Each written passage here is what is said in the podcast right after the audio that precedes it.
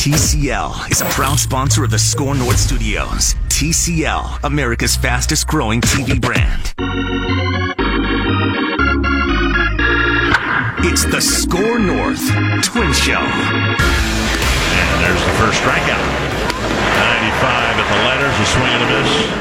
There's a high fastball gets Devers two strikes on the outside corner. That's nasty.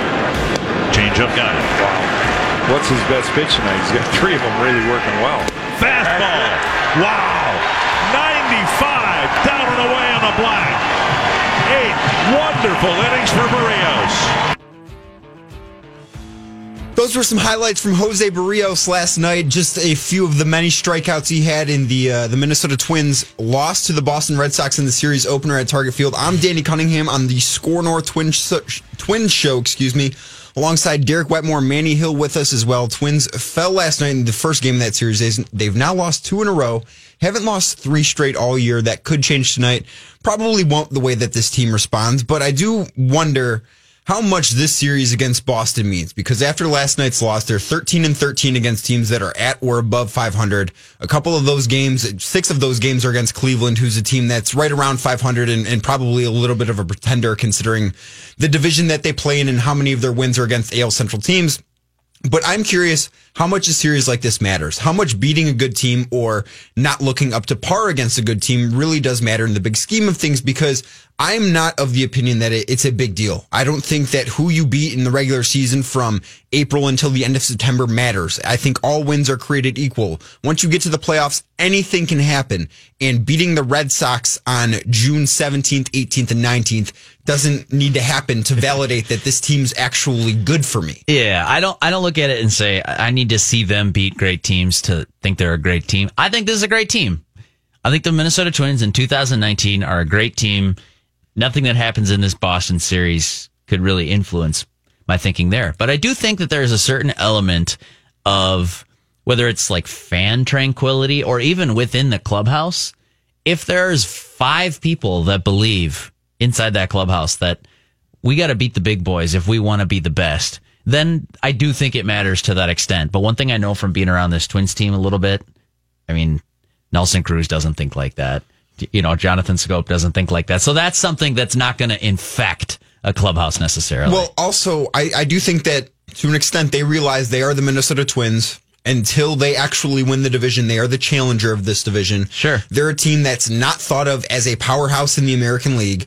I don't care how many times they beat the Yankees or the Red Sox or the Astros or Cleveland in the regular season.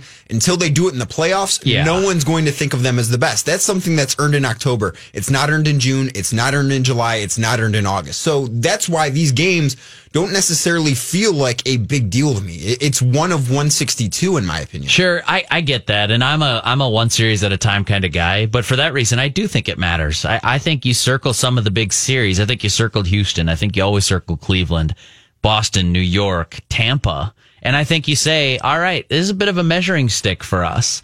Um, I remember actually after they finished their series with the Astros, and I was going around the clubhouse just sort of asking you know, I was just, hey, anonymous poll. Like, I'm not going to use this as a quote or anything. I just want to get a feel for the room here. Does this feel like a measuring stick, or is this is it too early in the season? We're six, seven weeks into the season, I think. Is it just too early to be talking about that stuff? And basically, to a man, if they are holdovers, if they're new here, it didn't matter. They basically said, "What do you mean? Is it too early? We're playing games that count. I mean, this is a measuring stick. It is. This is you, a measuring stick. You could say it's a measuring stick. You could have said opening weekend against Cleveland. You could have Sure. called that a measuring stick. Yeah. And I'll listen to the games against Cleveland because you'll play them what 18 or 19 times, And they count, yeah. A- And, those ones directly count towards if you're going to win the division or not. I'll listen to those ones actually being more meaningful. But in terms of a game against the Red Sox or the Rays or the Rangers, I just I don't see that as that big of a deal. Yeah, Manny. Well, my whole thing too is, I mean, we still have half of the season left to go. More than Yeah. half of the season left to go. Who's this? How do we know what the Red Sox? I mean, the Red Sox look good right now. They've played better of late. We know that they are the defending champions, and we know that they have talent and that they're good enough to maybe go on a run and win a championship again. But what happens if in the middle of July they have a six or seven game losing streak, and then that ends up costing them a potential wild card spot or, or or chance at the division or you know depending on where they're at in the standings, and they end up only winning 82, 83 games during the season. I mean, what you're saying. I mean, so then are we looking back at this particular series in the middle of June mm-hmm. and looking at it the same way? Yeah. I mean, it, there's so many games to to to that need to be played and and so many things that need to be determined that I I- I mean and, I, and I've already seen enough from the Twins against good teams to believe that they can hang with the big boys. They they took three out of four from the Houston Astros here. They can hang with the Houston Astros. Now, what they do in the next couple of weeks in terms of making a trade for another reliever, maybe another starter, could be the tipping point of them maybe actually beating the Astros in a five game LDS series or in, A- in an ALCS. But I already know from what I've seen so far against teams against with winning records that this that this team can play with those teams. And I like you bringing up looking back in September if Boston goes in the tank or if Cleveland finishes below 500 and bringing up, oh, well, did those games really matter as much? Because I think we can look back when this team is in the ALDS or if they happen to win three of the five games in that series and they're in the ALCS. No one's going to look back and say, "Yeah, but you know what? They dropped two out of three to Boston in June." Like That that's not measuring going to stick. matter. That they really came up short to that measuring stick, ah, but now they're in the ALCS. So does it really count? Like that's not how it works. So I, I hate the whole measuring stick aspect of it Sure, because for sure. it is just one out of one sixty two. Let me it's ask it's you, a though. game you have to win. Right. Let me ask you, like, does it change? I don't care so much about the record because of the exact point you guys just brought up. That we don't know what this team is. It's kind of it's who you play and it's when you play them. If you could play the Yankees all in April when they had ten guys on the injured list, that's a different story than if you mm-hmm. play them in September when they're the juggernauts. No, it's not because the Yankees are cursed and, and the That's Twins right. can't beat them anyway. That's so no, that's a terrible There's a example. Come up with another That's one. right, That- that's that's an awful example. They lose to the Yankees if Manny and myself and Phil Mackey and Judd Zulgad are playing. They lose to the Yankees. If we've got pinstripes on, the Twins can't beat us. the Score North Bronx Bombers. yes, exactly. I think that there is a certain element to forget the teams, forget the jerseys, forget the names on the back. What I think there's a certain element is to playoff type atmosphere. Mm-hmm. And it sounds so weird to say it's June 18th in Minnesota. So it's not something that we're always thinking about at this time of year. We got a full summer of baseball ahead of us and I'm looking forward to it. It's fascinating to me though. There already have been a couple of games that almost felt like postseason electricity, postseason vibe. I think yesterday was one of them. I would disagree. I don't think yesterday felt like a, a Really? postseason game. From being in that stadium, it felt like another night in June, and, and that's a good thing. That's a good thing. I guess I, am talking about the don't- build up and all of that stuff. It's the Red Sox coming to town. I don't think it was that big of a deal. Really? And, Okay. and I, I typically when I go to games, I don't tend to go in the clubhouse too often. I'm not a, a, a reporter actively covering this team. That's really not my place. I don't, I don't talk to these guys. I don't have relationships with these guys. That's not my place. That's not what I'm there to do. I'm there to watch this team and form my own opinions on them. But even last night, there were under 30,000 people in the stands. It didn't feel like an incredibly electric night. It was a great game. I mean, it was awesome to watch Berrios Yeah. deal, Porcello deal. It was awesome. If you're a baseball fan, last night was a game to watch. More so better. an old school baseball fan. Last Love night it. was great to watch, and then we can get into the argument about the bunt as well. I'm raising my hand over here. I love that kind Um, of game. last night didn't have a playoff feel to it. Sure. Maybe maybe down the stretch once it got into the uh, the seventh eighth inning, and maybe once they decided to bunt, maybe that's something that's more apt to happen in a playoff game than another game in June. Sure. But in terms of just the atmosphere, it's not like last night was impressive in terms of the fan environment. I was more impressed with Sunday's crowd against the Yep, yep. the hundred lost Royals than I was and, last night. And I mean the game itself, it felt like a postseason league. Is like that's the type of duel that you see in October. The Porcello's at his best. Berrios reached his another level. You know he. He hasn't been that guy every single time out. Sure. Which, whatever. That's every And- pitcher in baseball. Not, it's not necessarily fair to expect that guy to come out every fifth Yeah, day. You want to get as close as you can, but even Clayton Kershaw in his prime wasn't that every fifth I mean, day. Berrios was brilliant yesterday, and so that was fun to watch. And I guess another example that popped into my head about postseason um, atmosphere or vibe or whatever you want to call it, it didn't have very much to do with the crowd or the game or whatever, any of that stuff. It was the it was like the late game matchup. So I guess I just misspoke. It did have to do with the game, not the crowd. It's like okay, Jeremy Jeffress comes in in a one run game, and the Twins are trying to do some damage. That that's the kind of thing you're going to have to overcome in October. It's not get to the soft underbelly of the Seattle Mariners bullpens and and bomb us away. That's not what October is going to be like. So I do look at it like we're talking in circles about this a little bit, but uh, teams like Boston, Milwaukee's a great team, Tampa, the Yankees, Astros. I'm looking at those and I'm saying, what are the game situations that the Twins, especially their younger players, can be learning from and gaining experience? And I would bet you anything that Jorge Polanco uh, learned a lesson last night, or or at least is now thoughtful about. Okay, what what are the protocols there? What should I be thinking about? I think, for the record, boys, I think you can defend the fact that he bunted there. Let's get into that. That's where I wanted to go next. Okay. Because I don't necessarily disagree with him bunting there. I'm with you. I think that it's a very defendable action. It's one I don't even, I, I, I'm not very pro bunt in a lot of situations. yeah. But on a night where you can't get much going offensively, they struggled throughout the night. I realize it was the bullpen and not Rick Porcello anymore. But on a night where you just didn't have it offensively, this has been a team that's been awesome all year with with the bat in their hands. But last night wasn't one of those nights, and you're going to have plenty of nights like that the rest of the season. You're not going to hit four home runs a game every single night until September. That's just not going to happen. I'm sorry. Sure. But I do think that being down one, and I I wish the lineup would have been at a different spot as opposed to your two hitter and then coming up three, four, five. But I do think that there are far worse scenarios than having Nelson Cruz at the plate with the tying run on third and one out. There Yeah. are far worse scenarios to be in. Totally. Do I love taking the bat out of Polanco's hands? No, I don't. And it sounded like that wasn't even a call from the dugout. It sounded like that was Polanco doing it on his own. Do I love that? No. Do I wish he would have hit because he's a really good hitter? Yeah, I think that probably could have turned out better for the Twins than that inning did. But I also think that we look back upon what happened with Nelson Cruz at the plate, and that that uh, that jades our the way we look at the bunt a little bit. It changes the perception of how that play went out because oh, well, he got these guys in a scoring position, but then Nelson Cruz hit a five foot dribbler. Like if Nelson Cruz hits a single and they're up two one, everyone's like, "Oh, the bunt worked out. It was great. It was a great play, great nicely. move by Polanco. Yeah. Awesome call by Baldelli if he's the one that put it on. Great job, Twins win. But instead, because that's not what happened, we look back and go, "Oh, that was a terrible idea. Why would you take the bat out of his hand?" Totally. Yeah, I think that it was a really, really unpopular thing, especially if you follow the twins on twitter.com. And it's not just Twitter in this case. Sometimes I do gripe about that a little bit, but in this case, I think it was a pretty popular sentiment. You're watching the game. It's cruising along. It's been a great pitcher's duel, fun baseball game to this point. Looks like the Twins offense, the Bomba squad, as they're calling themselves, it looks like they're about to mount a rally against the defending champs. All kinds of fun. I think people were just leaning in at that point. Yeah. Then Polanco drops down a bunt, and and, and it, you don't have to be sort of negatively inclined to think, "Uh, I'm not sure about that one. I uh, isn't he leading the AL in hitting? Like, I think there's a certain amount of of angst that's contained within Twitter, and in this case, it spreads beyond that. So that's why we're talking about this. That bunt was the bunt heard round Bombasota, and I think there are enough people mad about it that it's worth addressing.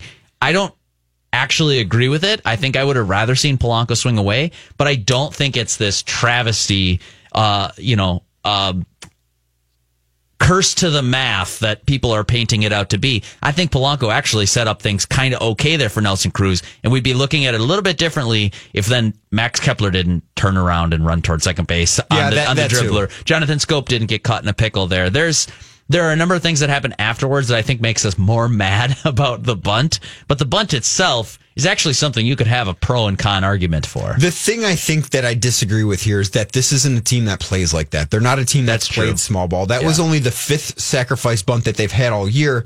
And the of the four before last night, two of them were done by pitchers in interleague play, and I think that that's probably Throw the scenario we can all agree is the most acceptable I'll time for someone to bunt is when a pitcher like like Kyle Gibson's at the plate who has no idea what he's doing with a bat in his hands drops one down. That's fine. And then the other two are from Byron Buxton, who at times I think you can make the case he's got as good of chance as any to actually reach base when trying to lay down a Bunt for a sacrifice bunt. Yeah. So last night you could really make the argument that last night was the first time this season that a player with a legitimate chance to do damage with the stick laid down a laid down a bunt in that kind of situation. I absolutely hated the bunt last night. Okay. but I don't think I don't think that Jorge Polanco should be dragged through the mud for it because I don't think it cost them the game. I think what happened next after the bunt That is was what worse. is what potentially cost them the game. And so I, I don't I don't like the fact of I don't like having the You know, and again, Jorge probably did this on his own, but I don't like the idea of the American League's leading hitter just squaring down to bunt to try and move runners over. But I don't think it cost them the game.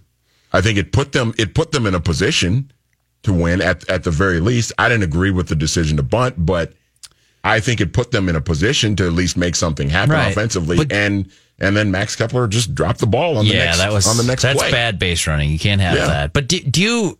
I think there's something to be said for what Danny pointed to earlier that with Nelson Cruz at the plate to have the let's see, it was it would have been their first run on third base, but the tying run on second base, right? If No, it, it was a one nothing game at that point because the, the Red Sox scored their That's right, that's right. It scored wasn't their 2-0. second run in the top of the ninth was after, The 1-0. go-ahead run was that after second the Twins bunt. went to Yep. their bullpen. Yep, yeah, yep, so yep. it was the tying run on third with one out and Nelson Cruz at the plate. I like that situation if I'm the Twins. and the go ahead run sitting there out at second. I think that's probably part of what Polanco is thinking too. And not to tr- pretend like I'm inside of his head or anything like that, but I think he's up there looking in the on deck circle and saying, that's Nelson Cruz. And after that, that's Eddie Rosario. Like, I appreciate that he has the confidence in himself, but that is, that can only take you so far. He also has confidence in his teammates to say, oh, this is kind of sweet. If I can set up this situation for these guys. I remember years and years ago, do you remember this, Manny, where Joe Mauer laid down a bunt to set up like Jason Kubel for the game tying RBI or something? And mm-hmm. people went ballistic and understandably so. That's Joe Mauer. I think there's a little bit of a difference when you have someone who you could argue is just as good of a hitter right behind him, especially with the pop that Cruz has provided this year. That Cruz and Rosario get the job done there a decent number of times. And what Sure. Polanco's doing is trading, you know, run expectancy, total runs for the percent chance that that tying run scores. I think that's a valuable trade off in some cases. The only thing I'll say to that though is because Nelson Cruz is hitting next, that's why I'm not as worried about if if Polanco gets out. Now the only thing that could probably Oh, negate just this if, if he, yeah, if he grounds into a double play and then, you know, that that puts a damper on things. But because I know Nelson Cruz is coming up next, if Polanco strikes out or if he flies out or something like that, House money. I'll, st- I'll still take my chances, even if it's runners at first and second with one out. I'll sure. take my chances with All right. Nelson Cruz because he's probably going to hit the ball over the fence. well, fair. and that's what you brought him in to do. You brought Yeah. him in to not just hit the ball over the fence, but you brought him in to drive in runs. And when there are guys in second and third, in that late Sure. game situation, Nelson Cruz was paid by this team handsomely this offseason to deliver in the exact situation that was last night. And he didn't last night. That's fine. It's going to happen. You're not going to be successful all the time in this game. It, it's a cruel game where you fail 70% of the time and you're really good. yeah. I love what this sets up though, boys. And, and Danny, as, is this your first time on the Score North Twin Show? It's for sure the first time we've done a Score North Twin Uh, Show. no, together. it's my second time on the Second Score time. North Twin Show. Well, welcome to the uh, Score North First Place Twin Show. We're going to play a little role playing here before the break. I want you to be Rocco Baldelli after this and put yourself in the mindset of the Twins rookie manager. He is constantly empowering people around him. He will run 50 miles in the other direction if you ask him to criticize one of his players. Yeah. He will instead kind of criticize the question and say, you know, and, and I'm struggling for words here, so I don't want to put too many in your mouth. But if you're Rocco Baldelli and your goal is to to to make sure Polanco still feels confident in that next time up, but also have like an instructive baseball conversation and know, what were you thinking there, whatever. You sit down with Jorge Polanco after that game, after you've talked to the media and they've all gone home to write their stories. What do you say to the twin shortstop? I tell him you've got to swing there. You are the number two hitter and one of the best hitters in the American League for a reason. I don't. We're not paying you to lay down bunts. We are paying you to hit hit doubles, hit home runs, get on base other ways.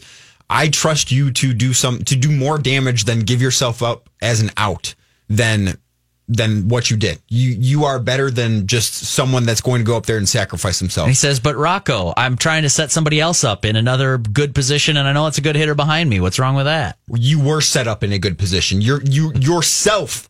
You were in a good mm-hmm. position. You didn't need to set anyone else up because it was set up for you. And even if you fail, it's still set up for someone else. And if they fail, it's probably still set up for the guy behind them. So swing away. Love it. The other part of this too great. is it's not like Polanco's been in a slump. No. It's not like his bat is cooled off. I mean, he's He's been all right. yeah, he's been reaching. ba- What's what's there's a there's a streak he has going now, right? It's like he had an O for like a few games ago, Sure. but but like I think he's reached base in like like 15 Is that right? games in a row or something Yeah, like that. okay. Yeah, so he's he's been getting on base. It's Yep. not like his bat had, has cooled off or anything. I don't know like if this is still the case, but 10 days ago when we were doing the show. It was Jorge Polanco leads AL shortstops. Well, of course, he leads in all star voting, but he also led in batting average, on base percentage, and slugging percentage. He was doing okay Yeah. in terms of his competition. He's he's been really awesome this year. There's no question about that. And I, I think that last night could have been another opportunity Sure. for him to cement himself as one of the American League's best shortstops, alongside guys like Carlos Correa, who's hurt right now, Yep. and, and Francisco Lindor in Cleveland. Yep. I think that last night could have been an opportunity where you drive in. I mean, maybe he hits a double and both guys score. Maybe it's a single up the middle. Maybe he flies out, and, and Sure. it doesn't matter. But I think that last night was a little bit of a wasted opportunity on his end. Yeah, I love the the tough love aspect too of like, hey, you know what? We support you.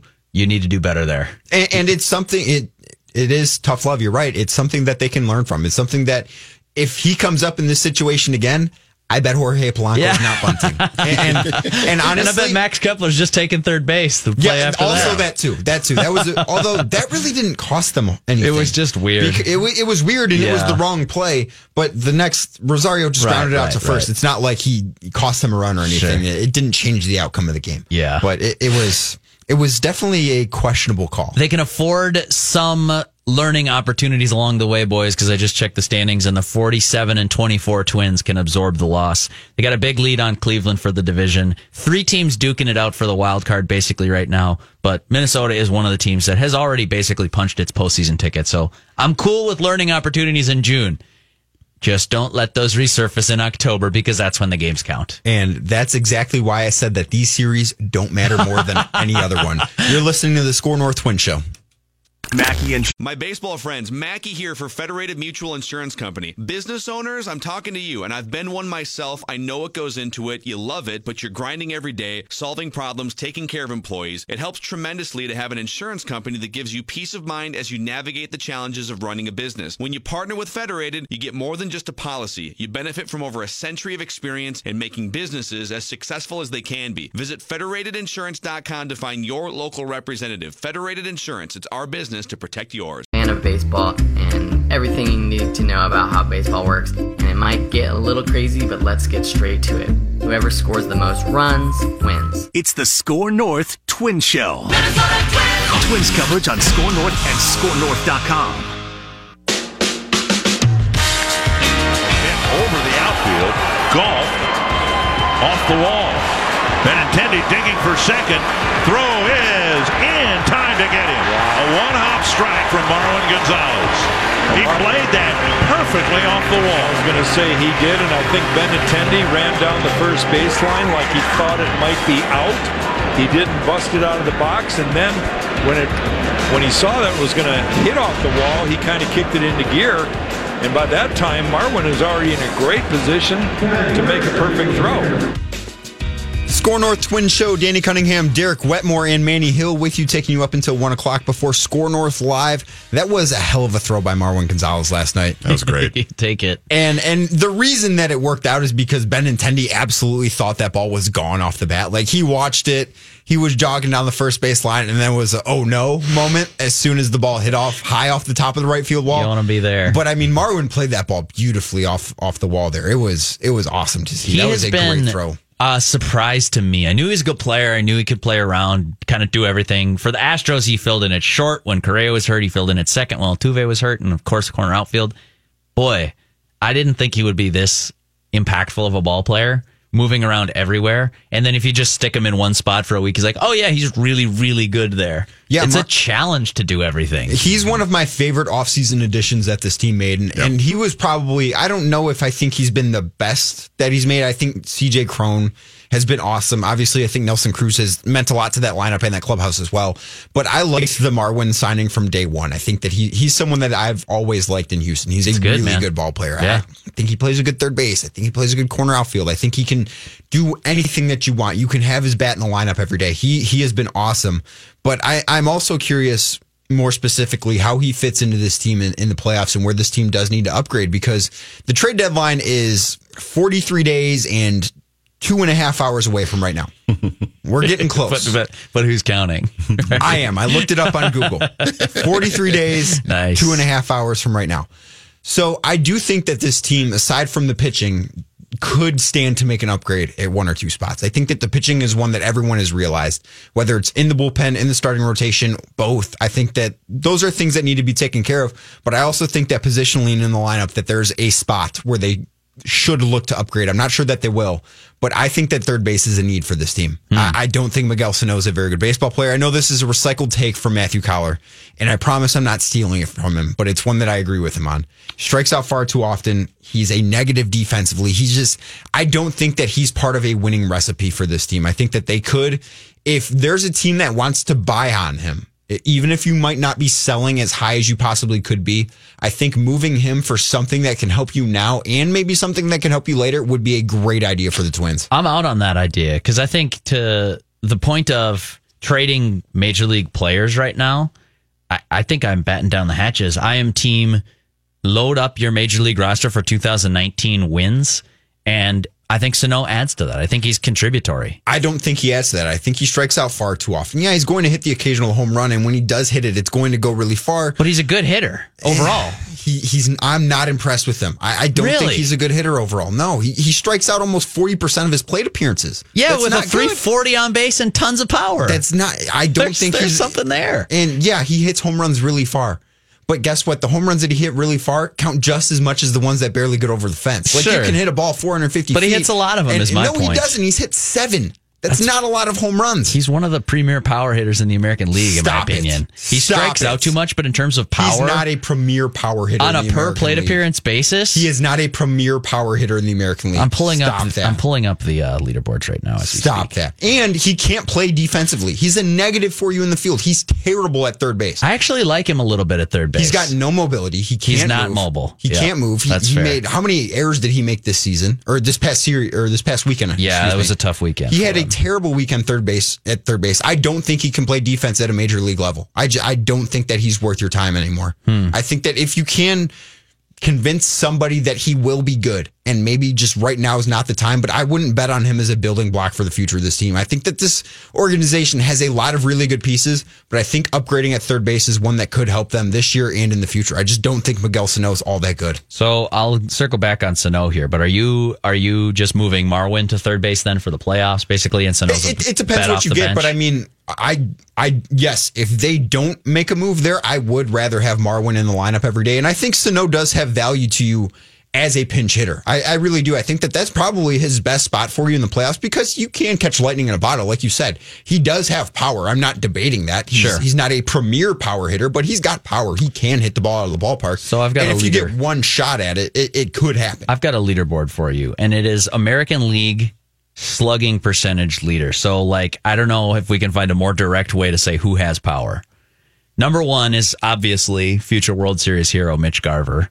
Number two also might not surprise you, Joey Gallo, So is this uh, slugging percentage. official league leaders though? Because does Garver qualify after missing three weeks? Nope. No, it can't be because I took- Sano missed so much time. I took American League, and then I just dropped it down to seventy to see, you know, how would Sano fit in amongst his peers. Seventy appearances, plate appearances. Yep, Okay. yep, yep. So you've been up enough that you're not just like like Luis Arraez had a nice little cup of coffee with the Twins, but I don't need him on a leaderboard here to talk about this. So I, I would agree with you. we'll start with yeah, we'll start with Mitch Garver, obviously number one. Um, I say obviously, but I guess it still hasn't even sunk in for me. Like that's kind of we're just numb to how good Mitch Garver is. Number one's Mitch Garver, two Joey Gallo, three George Springer, four Mike Trout, five Tom Murphy with the Mariners, some power in a limited run. Then Hunter Pence, If Gary Tom Sanchez Murphy is on the list, I don't think that list is valued. Well, is valid. I'm let sorry. me finish the top 10. George Springer, Mike Trout, Tom Murphy, Hunter Pence, Gary Sanchez, Hunter Dozier, Miguel Sano, Nelson Cruz, Austin Meadow. That's your top 11 in terms of American League slugging percentage. I'm not saying he's a perfect finished product, but in terms of power, there aren't very many guys that are better than Miguel Sano. I just I don't think he's good. I, I really don't. I'm sorry. I don't. It's don't- inarguable. I- He's good. No, it, he strikes out almost forty percent of the time. How can you? And he can't play defense. So he's going to connect with the ball once or twice in a while. And yeah, he's hit seven home runs and 95 plate appearances, which is okay. But it, the rest of the time, it's terrible. He's a plus offensive player, and I think he's borderline average in He's the field. nowhere near borderline average. I think He's he can make some plays that guys just can't make in the No, big he leagues. can't. Yes, he can. What what Danny, plays defensively can There he is make? there are two third basemen that I can think of off the top of my head that can make the play backhand to the foul line, plant and fire a missile. when he is standing on the line to start Nolan the play Arenado. because, because he can't get to the ball elsewhere. Manny Machado and Miguel Sano. Miguel Sano is not a good defensive third baseman. He doesn't can't have the range that those guys have by any means, and he, Can't- needs and to that's why it's impressive when those guys do it because they don't start on the line to make that play. Of course, Miguel Sano can make that play if he starts on the line because he's there when the ball's there. No. It's going to be hit harder and he's going to be able to get it quick, and that's why he can make the play. No, Miguel he's- Sano can do things that other humans can't do. He's not perfect. He's not he a can finished do product. things other humans can't do. Of course, the guy's a major league baseball player. I can dunk. I can do things other humans can't do. I'm not going to go play for the Wolves. you had a shot last year, I think, as they were handing out ten days towards the end. if there would have been a time, it would have been that. But I, I look, I get it. The Sano's a lightning rod. It makes a ton of sense. I know you hate him. I know Matthew Coller hates him, and that's fine. It's not even hating him. I just don't think he's that good. I Here's don't know him as a person. He could be a great guy. I could be best friends with him. It doesn't make make him good at baseball. Here's the thing that changes this year versus maybe two years ago, where we were really counting on Sano. In these parts, we thought if this guy isn't a superstar, this team's got no shot. It's that he doesn't need to be a star anymore. He's hitting seventh, he's hitting eighth. Byron Buxton's hitting ninth when he's healthy. There is just so much depth to this lineup that you can say, okay, we've got star caliber defensive outfielders at every spot. Mm-hmm. We've got the starting shortstop in the American League, Jorge Polanco for for the AL All Star game, obviously. Jonathan Schoop's having a year. CJ Cron's having a year. They've got two and a half catchers having a year when Willians Astudillo is not in Rochester. I don't know. I would say he's having a year. I was just trying to sneak that one. yeah, in. he's uh, he's someone else that everyone loves, but I'm just not impressed he's, with. he's okay. I mean, but There, there's a reason he's in AAA, and that's it's a right. good reason. There's Mitch Garver is a star. Jason Castro is playing like a star. This is a very good situation for the Twins where they don't need to rely on Miguel Sano to be a three hitter. At which point, if you're an eight hitter and you're striking out in 36% of your plate appearances, Still not good. I want power. At Still least give me power, and he's giving you that at a premier I don't level. want someone that strikes out that often in my lineup. I, I just I think that they could better allocate those at bats. And when the playoffs do come around, I think that Marwin Gonzalez is going to going to be a guy that should be getting those at bats. I, I don't know his strikeout rate. It's, it's probably a little bit lower than thirty six percent, but he also Yeah. brings more defensively. And if something goes wrong, he's someone that you could plug in a bunch of places. And Sano, to his credit, I think would be a very good bat off the bench. this is a really fascinating conversation because even as a guy who backs Sano for this kind of stuff, there is the argument to be made that that he's going to be a tough fit in the postseason. It's Mm-hmm. just it's just going to be tough because you're going to want to play Marwin in the lineup. You have to. You want to play Nelson to. Cruz. There's So- no question. You're paying Nelson Cruz far too much to have him on the bench. AL, NL. un- unless it is World Series and you don't have the DH, and then I can understand it. AL, NL, it's tough. Let me change the scope of the conversation here because we're talking about Miguel Sano and is he good enough for all of this kind of stuff? We need to stop thinking about him like some facsimile of Nolan Arenado, or he's not going to be this premier all around stud third baseman who can also hit bombas. He's Joey Gallo. I'm not even thinking about him as a stud third baseman because he's not. He's That's what I'm saying. He's Joey baseman. Gallo. He's Joey Gallo. But if Joey can- Gallo doesn't play at a position like third base where, where you are. Joey Gallo's played a lot of center field this year. He's going to be one of the MVP finalists in the American League. And I look at Miguel Sano in terms of his offensive profile and say he's just really, really similar. 35 plus percent strikeouts, all kinds of power to make up for it. Like I'm, I'm taking that trade How many because I don't does Joey need Gallo him. have? Joey Gallo has 17 bombas 17. in 214 plate appearances. He's got an on base of 421. He's slugging 653, OPS of 1,074. This this is Gallo. This is Gallo. So- yes. And that's how Manny much- off the top of his head, by the way. We should point that out no, to the I'm, audience. I'm, I'm looking up his. I'm looking So up his so his now. his fooled OBP me. is way above Miguel Sano's. yeah, it's higher. For way sure. way higher. I mean, not way, way higher. Like Well, Gallo's I a superstar. I only meant he's not a superstar. Stop. Gallo? He's not a superstar. He's a star. Then what's like what's a star then? He's he may he's like borderline star. He's certainly not a superstar. Boy, I think he's one of like the 15 best players in the if American you League. Asked, if you asked a random person on the street if they knew who Joey Gallo was in Their fault. Minneapolis, they probably don't. Their fault, That's not not, his. a superstar. Their fault, not his. I think I think Miguel Sano. I'm not completely out on Miguel Sano, but I am out on him as a long term third baseman for this club. Okay. I think eventually he is To me, I think when Miguel Sano is 28, 29, 30 years old, when you would hope that he's in his prime, he's a first baseman or a DH. So what do you do with him this year? You got to keep playing him, right? I mean, because the way this team is constructed, Yeah. you got Nelson Cruz at DH, you got CJ Cron hitting bombas at first base, and playing pretty good with the glove, by the way. So you got two guys that are sort of inflexible there in my mind. I like what they're doing with Sano right now. Probably not playing him every day. I, I wouldn't be playing him every day. I think I'd I would I'd I would play like to see I'd play him four times a week. I'd like to see more Marwin at third a little bit than we have because I do think that that is the recipe for playoff success. Sure. All right, let's go to the phones. David in Minneapolis, what's up? Yeah, I was just going to say I went to the game last night, and then I was at the game um, last Tuesday, and I think that when I was watching Sano, like the, the game where Buxton tied it up, Yeah. and then Garver mistagged, um, Sano like points to his defensive liability. He he botched the ball, and then he tried to make a play that he had no chance of making, and he ended up throwing it away. Um, I don't understand. Like in previous years, I get it. He has he has pop to his bat. You know, it's like you need a guy like that. But this year, there's so many guys that fill that role. If he's a defensive liability, I don't see the upside of him starting every day. Thanks for the call, David. And that's a good point. When you do have a lineup that let's I think we can all agree here, all three of us can agree that this lineup's absolutely loaded. They hit some bombas, yes. They hit home runs, they score at an absurd rate. I don't know that you have that need for someone that, that is going to strike out as often as him because even if you've got someone that's more consistent in the eight hole, it's going to benefit you because you've got so many other threats in this lineup. You don't need Miguel Sano as a threat. And you brought up that he's not a three hitter anymore. He's not a four hitter anymore. He's not being counted on as, as those things. Right. And you're right. I think that having someone else in that spot that could supplement the lineup better would be a better idea for this Twins team. I really do. Yeah, it's just an imperfect fit right now. And I think that there's a difference between Marwin Gonzalez, who's here for two years and he's going to help you get to two World Series. We'll see what happens when you get there. And then Miguel Sano is the kind of guy that you got to figure out is he a cornerstone or not? I get that you guys are out on him as a corner, cornerstone. I'm, I'm not even like I don't. mad about I don't. that. I don't see how you could still be in on him as a cornerstone. No, I, I well because it's he can hit for pop that most people can't. Like he has he has these abilities on a baseball field that so few major leaguers have. You put him in an All Star game and he'd stand out. But there are shortcomings to his game that if you're a Twins fan or even a member of the Twins has to be super maddening. I think this is a year where you have the luxury to figure out what does this guy bring to you and he's too good to give up on. I, I, I just I don't see him being too good to give up on at this point. If you want to jump in, 651 646 8255, Score North Twin Show, Danny Cunningham, Derek Wetmore, Wetmore, excuse me, Alan Tom, we'll get to you next. You're listening to the Score North Twin Show. Hey, Minnesota Sports. Found some banter. Twins. Twins.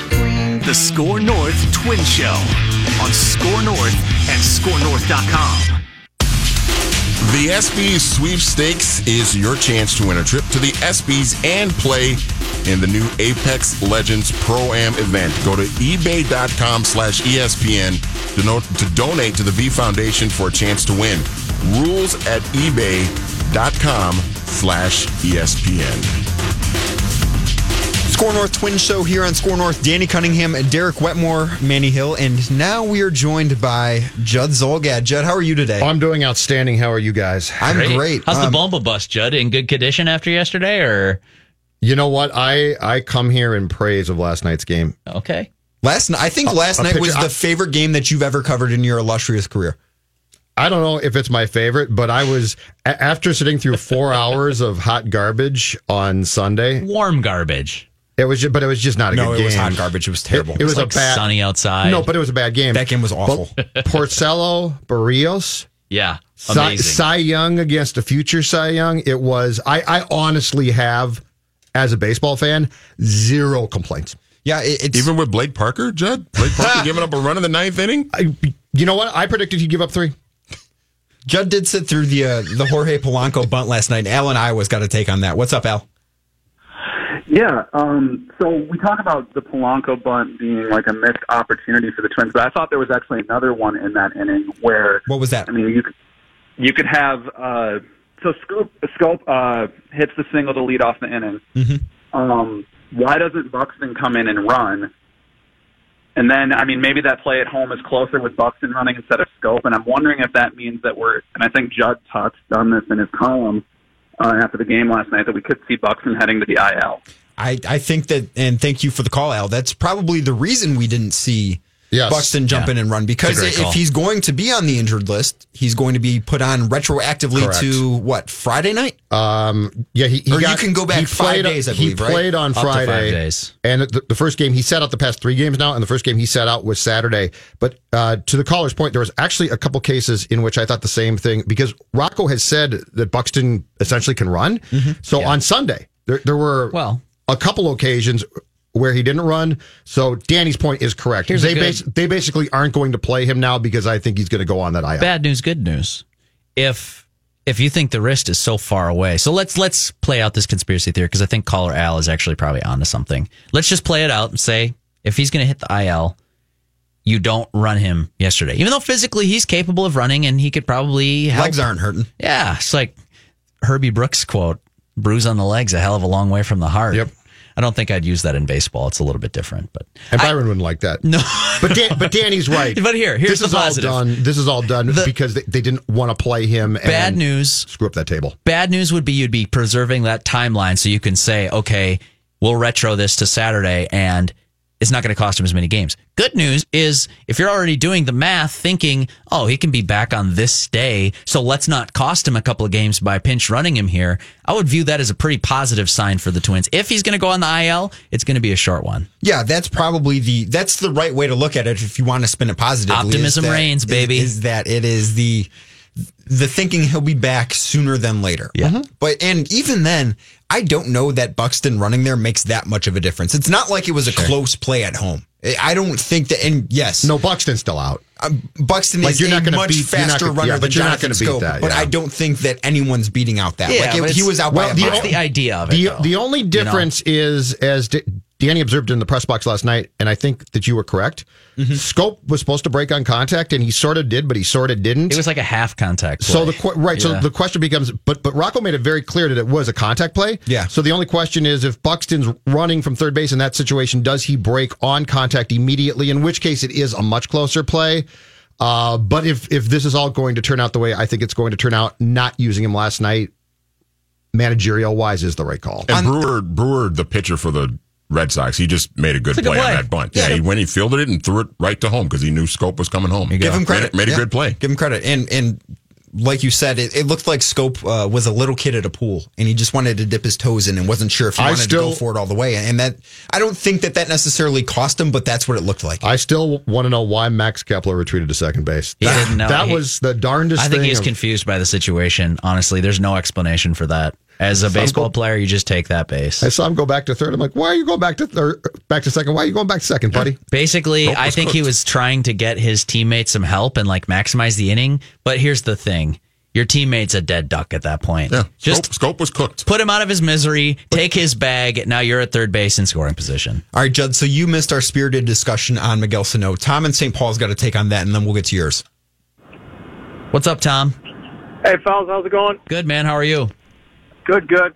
I, uh, I'm sorry, I'm kind of in the middle on both you guys on Sano. I agree. When a guy strikes out 50% of the time, you know, I really wouldn't be afraid to throw to him. But at the same time, with a guy with that much raw power, I would give him a little bit more time before I got another prospect for him. You're giving him the season, right, Tom?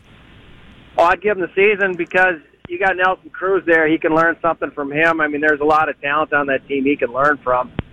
And uh, on the CJ Cron deal, I mean, he's solid and all that, but am I missing something? I just don't see the defense that everybody talks about because I've seen him make some pretty bad errors. So uh, that one hopper the other night from uh, Adrianza a couple nights ago, that was a simple play. You know, when you take your eye off the ball, you got less chance of catching it. Sure. So It's, I don't know. it's waned of late. It was very good for an extended period of time. Cron's Cron's defense at first base to me was a very pleasant surprise. Sure. Uh, there, there has probably been a, a week, week and a half now where he has made Yeah. some, or he's struggled a little bit He's more. He's a plus player there for but me. he is Yeah. he has been far better overall than I ever expected at first Yeah. base. I- he's a plus player. We've seen him bail out Polanco on a few scoops. At, Sure. at I'm not criticizing base. him. You know, Sano. He's he's bailed out Sano a couple of We times. saw Adrianza playing first base, and it just looks it's at Yeah. a different level. Like Cron's, Cron's at a next level from Adrianza. And, but I appreciate and Cron's value more so is his bat anyway. And his bat his bat has been fantastic. his value year. is bombas. Yeah, and I mean, Cron's been a an average first baseman by most defensive metrics throughout his career. It's hard to expect more than that. For So- much of the the start of the year, he had been above average, but I think that he's probably regressing to the type of guy that he actually is at first base. But I do think that it's it's an average. It's something that you can live with. So I like Tom caller Tom's point about you're giving Sano the season because there's too much there to just give up on. Judd, you and I've talked about this before. Are you at a point where you're so frustrated after this weekend with him and yesterday? Are you at a point where you're frustrated with him and you want him out of the lineup more routinely, or are you still giving him the runway of the season to figure out what you got in that player? Um, boy, I think I know what, what, what I've got there. I've got a guy who can't focus, who is defensively, if he gets the ball, can make the throws, but it's becoming harder and harder for him, I think, as the season progresses to get the ball. Off-season trade to me is absolutely fine, but uh, and I told uh, Cunningham this during our cluster fund today. The thing to me is playoff start, Kepler and right, Gonzalez at third, Sano off the bench. Hmm. I'm not playing him. At, I'm not starting him in key playoff games. I can't do it. I, I will always say this, and until he proves me wrong, and he is not, you can't trust him. Hmm. He's not reliable at the plate. He's not reliable in the field. And when he makes plays, you're like, oh, wow, he made the play. But guess what? Marwin Gonzalez is going to give me a professional game, nine innings. I know what I'm getting. If he screws up, it's an honest mistake. With Miguel, he might be th- thinking about if he's going to Manny or Murray's post game. I can't take that chance. I mean, good food there. I'd be thinking about. Oh, it's fantastic food. And I'm thinking the same thing, but I'm not playing third base. Yeah, that's true. You're only writing Twins tidbits, so Yeah. you can't. You So can't, if my mind you can't afford to have your mind wander a little bit. If my okay. mind wanders and I get fat, it's just fine. yeah, well, hey. And, and I don't, I don't even know with Miguel. I don't even know if he's a good guy. I have no idea. that doesn't matter to me. It That's doesn't not matter. the the conversation. But the fo- but the focus is, and he lacks the focus, and it's not improving, and he's lockered by Nelson Cruz, and it's not changing. And I'm sorry, but I think there's a fighting chance it's never going to change. And it's, at some point in time, you just you pull the ripcord. That's it. Good it. news, boys. Twins won't have to make that postseason decision tonight. They will have a couple of months here to figure out what they've got. I just hope we get another ball game. Pineda Price tonight. Give it to me. I hope we get another ball game. Let's Dial it keep up, it to Big Mike. 230, 235, seven innings for both starters. Pace all day. Just keep it moving. I can't tell you guys how much fun that was last night. I've got no faith in Michael Pineda to keep the ball in the yard the way Porcello and Barrios did. No, last you're night. right. I've We'll got see. no faith in this game going less than Who's on three the hours. bullpen tonight? It's pretty well rested now. Only Parker had a pitch last night. Taylor Rogers hasn't pitched in a couple days. He pitched two okay. days. He pitched Friday, Saturday, but he didn't. Is, okay. is that even a good thing? Like, No, no, I'm is asking. the- does the bullpen being well rested No, matter? at no, it doesn't. point? I'm Won't asking matter. Big Mike's out. going eight, and Taylor Rogers going to shut the door on a Twins win to even the series back up with the Bo Sox. The Red Sox are playing really well now. It's too. a good team. That's a good team. What six over there. consecutive wins? Is that right? And yeah, six in a row. And they are a club that proved to us last year, boys. You get to October and you got a couple relievers you can trust, you're in good shape. They didn't they didn't have the bullpen that some of the other superpowers had. They won the World Series going away. So that's a good it's a pretty good model for the twins. Yeah, be sure to uh, be sure to tune in tonight. Also, be sure to download the Score North app. Find us on Apple Podcasts, Spotify, wherever you consume your media. We're there. This has been the Score North Twins show. Score North Live is next.